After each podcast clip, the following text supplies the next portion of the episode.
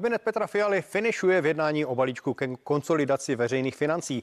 Členové pěti koalice uvádějí, že se blíží společné dohodě. Stále ale zůstávají sporné body. Jak bude vypadat finální dohoda a dojde k ní vůbec? Jak moc bude muset ze svých představ a návrhů ustoupit nejslabší člen pěti koalice, Pirátská strana? A hrozí, že by mohla z vlády odejít. Odpoví místo předsedkyně poslanecké sněmovny Olga Richtrová, která bude mým dnešním hostem v pořadu k věci. Hezký den. A místo předsedkyně poslanecké sněmovny Olga Richtrová už sedí naproti mě. I vám přeji krásný den, díky, že jste přišla. Krásný den. Tak eh, já vím, že nebudete chtít prozradit úplné detaily, ale třeba mm, pan Stanjura říkal, že už je v podstatě dohodnuto, že zbývá nějaké detaily, tak alespoň na kolik procent jste dohodnutí? Na tom konsolidačním balíčku? Myslím, že tu odpověď tady slycháte už dlouho, že dokud není dohodnuto vše, tak nelze říct kolik, protože vlastně de facto není nic. Já myslím, že jsme blízko, eh, myslím, že eh, to probíhá náročně, ale velmi korektně, nicméně ještě tam nejsme, takže po mně nechtějte ani tohle číslo. No, pak pan Staňura už dnes informoval pana prezidenta o nějakých výsledcích, ale ta jednání, jak už jste řekla, stále probíhají, tak stihnete to do zítřka, do, do za pět minut 12?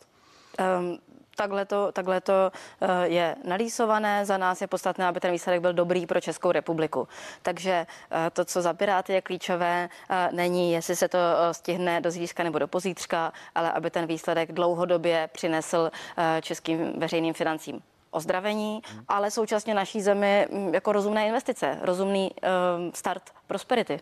Můžeme alespoň zmínit ty sporné body, které, o kterých se ještě diskutuje? Ne.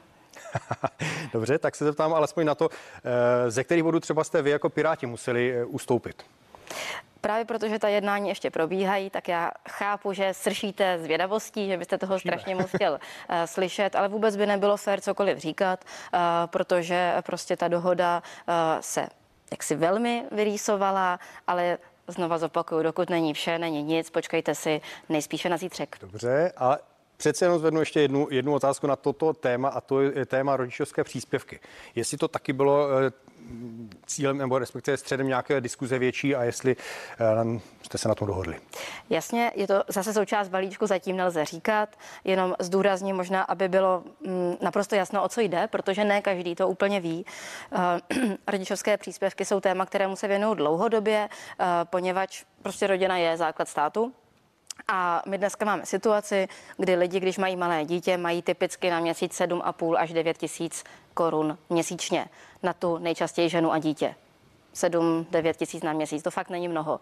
Pointa je, že ten celkový balík rodičovského příspěvku, těch celkových 300 tisíc, co si, co si na ty jednotlivé měsíce rodiny rozpočítávají, se roky nezvyšoval a ztratil uh, reálně na hodnotě uh, 100 tisíc korun. 100 tisíc korun úbytek reálné hodnoty. Takže to je to, co vysvětlujeme partnerům. Hmm. Přesvědčili jsme většinu koaličních stran, ale zatím opravdu nemůžu prezentovat dohodu.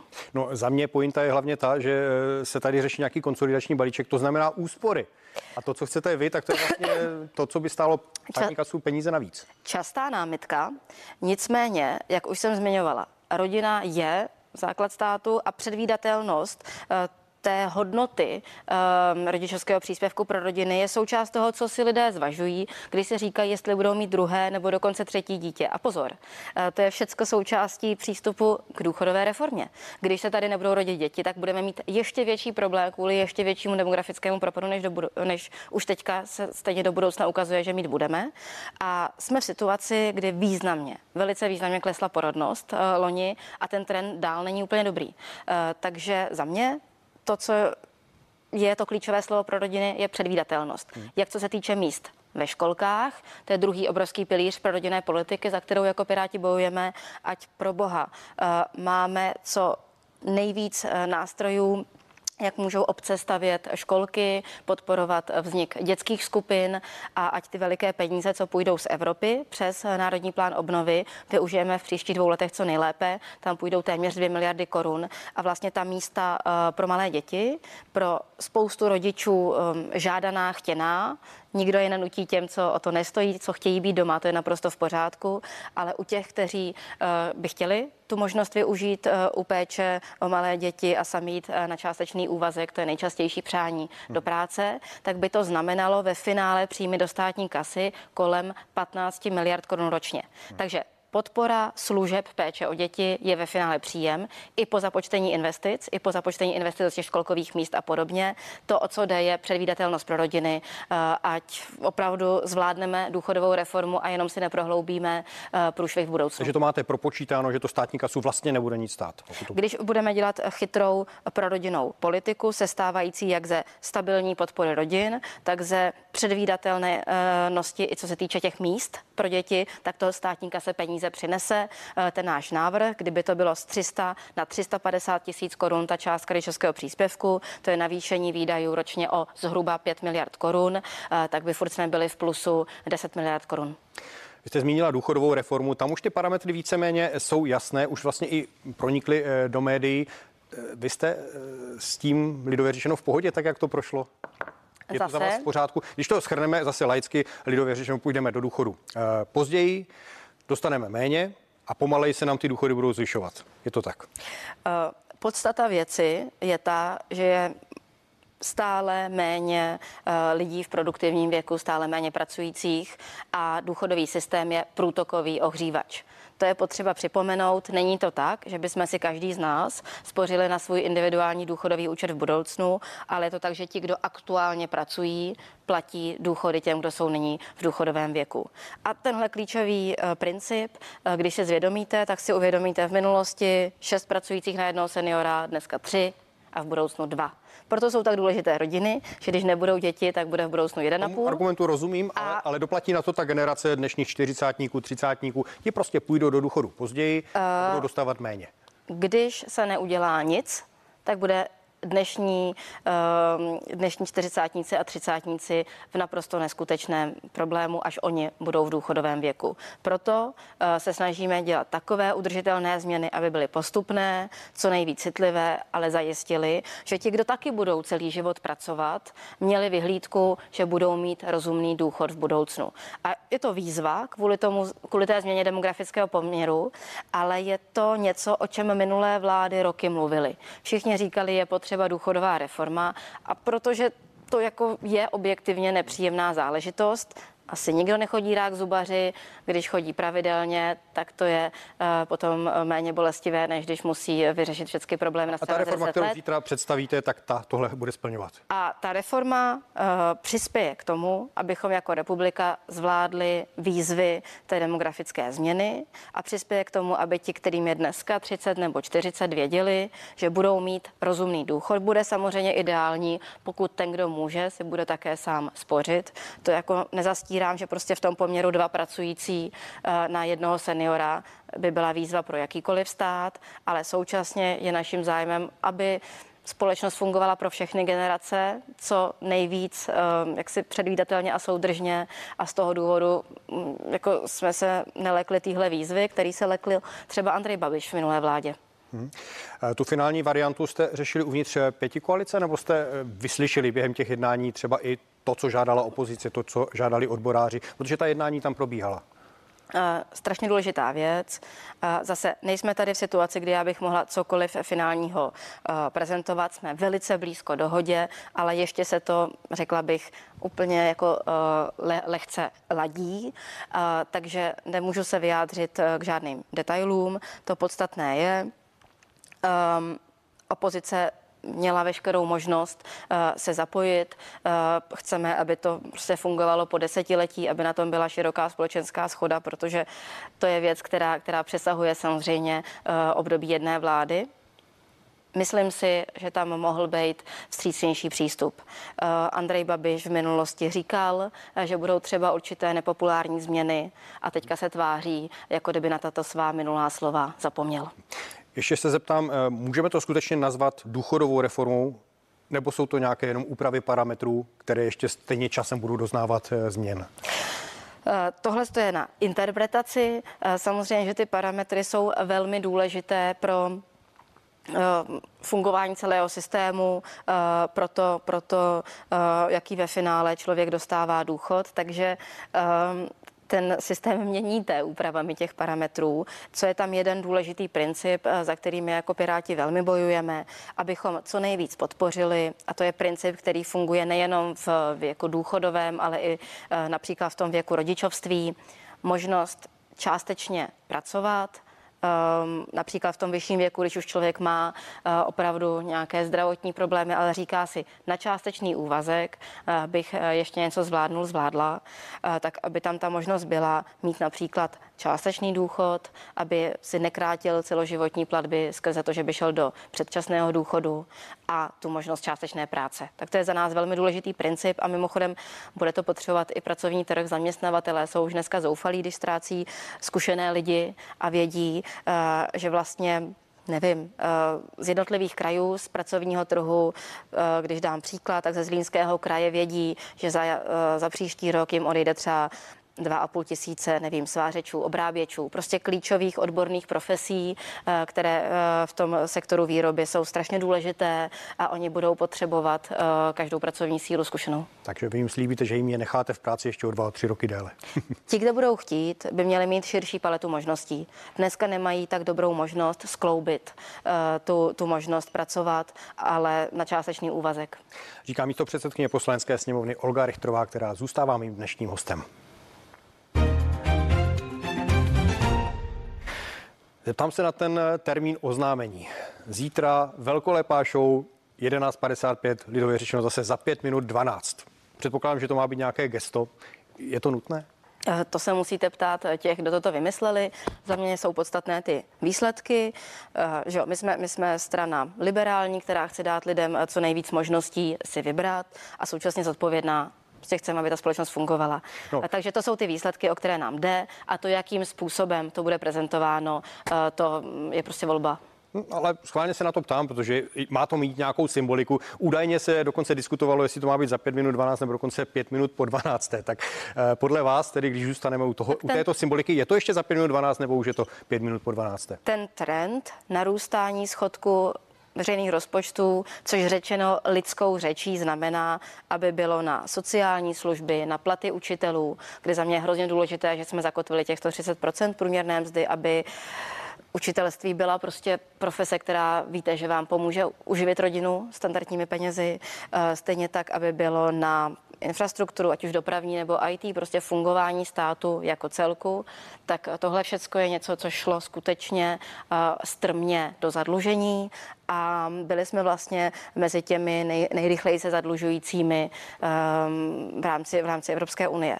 To bylo Ale velice se neblahé. na to, jestli to podle vás je za 5 minut 12 nebo už 5 minut po 12, to, co vlastně představíte. Záleží na úhlu pohledu. Já jsem životní optimistka, takže z mého pohledu, když se daří se dohodnout na řešení věcí, tak je to stále za 5 minut 12, protože stále ještě, co se týče celkového fungování naší země, tak si musíme říct, že taky na spoustu věcí můžeme být hrdí. A i když každý určitě vidíme mouchy v té oblasti, které rozumíme, eh, tak celkově si myslím, že se v Česku žije dobře.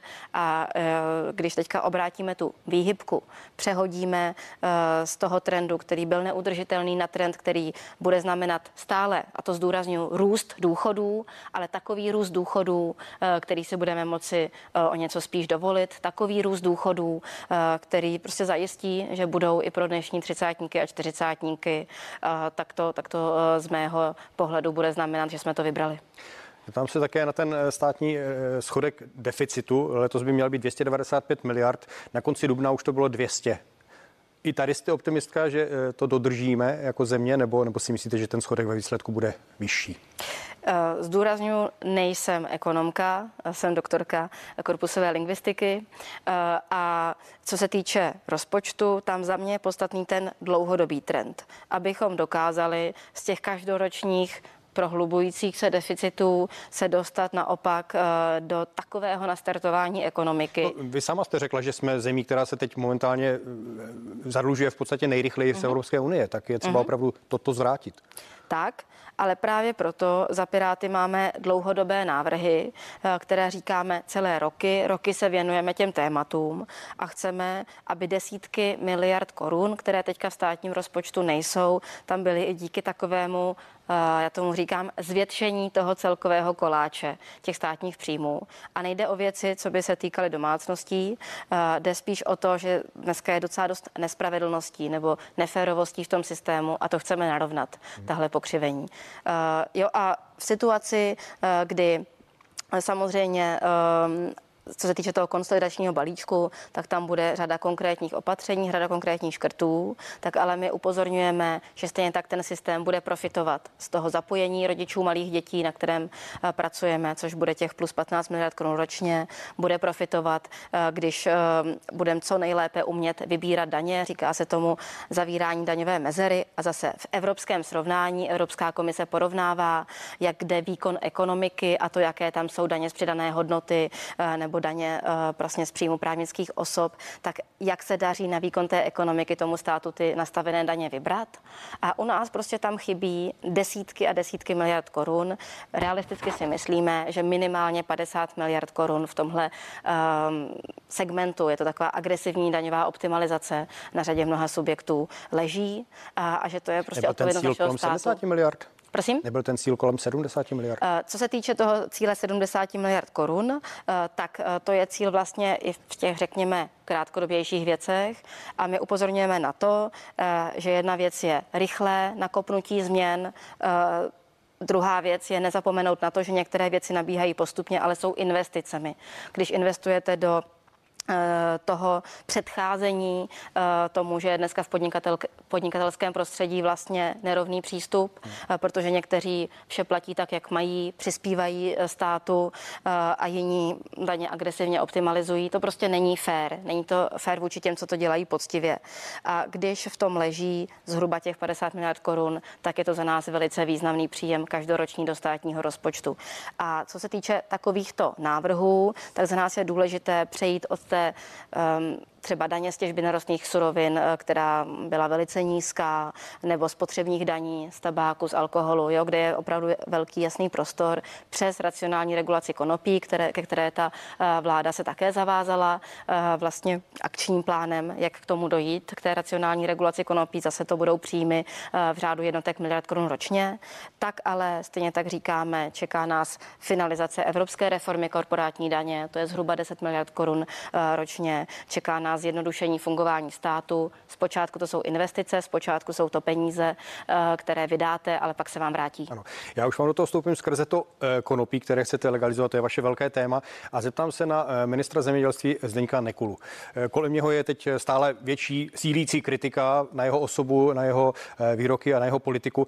Jak myslíte, že se pod ním třese židle? Jak moc? O takovýchhle věcech nebudu spekulovat. Dobře, Za nás je podstatný ten výsledek.